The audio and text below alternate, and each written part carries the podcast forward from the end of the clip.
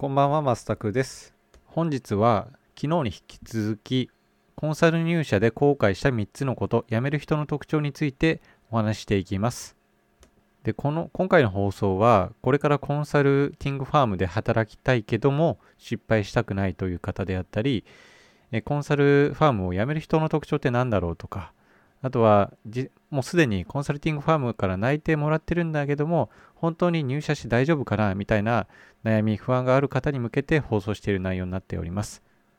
前回の放送では、コンサル入社で後悔した3つのことに焦点を当てていましたが、今回は辞める人の特徴に焦点を当てて放送したいと思います。今回の放送を聞くことで、まあ、コンサルファームで入社してからこんなはずじゃなかったと後悔しないで済むと思います。では早速、コンサル入社で辞める人の特徴1つ目は、スキルが追いついていないという点です。つまり、スキル不足ということですね。スキル不足により仕事がやっぱ終わらないんですよね。コンサルファームの特徴でもあると思うんですけども、結構クライアントファーストの姿勢が強いので、なかなか合格がもらえないという状況になります。これ本当に顧客のためになるの？みたいな感じで、マネージャーは厳しい視点で来ますので、まあ、終わらないと。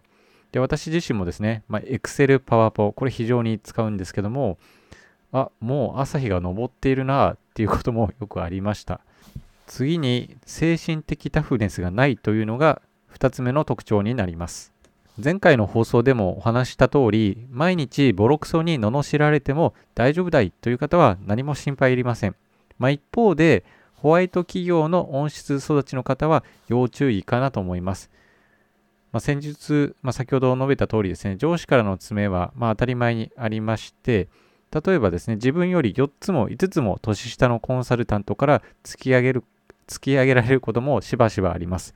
で、この上からの詰めと下からの詰め、この両方の詰めに耐えられず辞められる人が一定数います。まあ、コンサルファームの風土として、まあ、自分の考えをはっきり発言する文化、これがあるので、能力がなくても年上の人は敬うべきだっていう考えは捨てた方がいいかなと思います。最後、3つ目、体力がないという特徴です。まあ、コンサルを辞める最大の理由は体力がないからだと私は思ってます。で体力がないと頭がどんなに良くてもすぐに瀕死状態になると思います。一般的にはコンサルティングファームってインテリ集団みたいなイメージが強いと思うんですけども、その実は労働集約的な業務が多いです。高級文房具みたいな言われ方で揶揄されることもしばしばです。例えば労働集約的な業務でいくと、まあ、外部インタビューと議事録の大量生産であったりとか、まあ、数万件の Excel データをひたすら加工して編集して加工してみたいな作業であったりとか、まあ、最終的な成果物として400ページ程度のパワポの資料を納品したりとか、ま、とにかく時間をかけて何ぞやっていう一面も結構あります。でもちろん一人で全部やるわけではなくて、まあ、プロジェクトメンバーと分散するので分担はするんですが短期間で成果を求められているっていうこともあってどうしても1人当たりの1日当たりの労働時間っていうのは長くなる傾向にあります。で、このような業務が長期間にわたって続くと、まあ、体を壊すということになります。で、まあ、各有私もですね、体を壊して最終的に1年弱で退職しました。では、まあ、コンサルティングファームに入社するのってやめた方が良くないって思われる方いると思うんですけども、まあ、答えはノーかなと思います。というのも、コンサルに、コンサルティングファームに本当に入社するかどうかを見極めるためには、まあ、次の2点をよく考えていただければなと思います。1点目は、将来のキャリアにつながるかどうか。2点目は、コンサル退職した場合のバックアッププランがあるかどうかという点ですね。1つ目の将来のキャリアにつながるかどうかに関しては、あなたがコンサルファームに入社した後、どうなりたいか、何をしたいか、まあ、こちらを明確にできれば、コンサルティングファームへの転職、入社っていうのは意味のあるものになるんじゃないかなと思います。2つ目のコンサルティングファームを、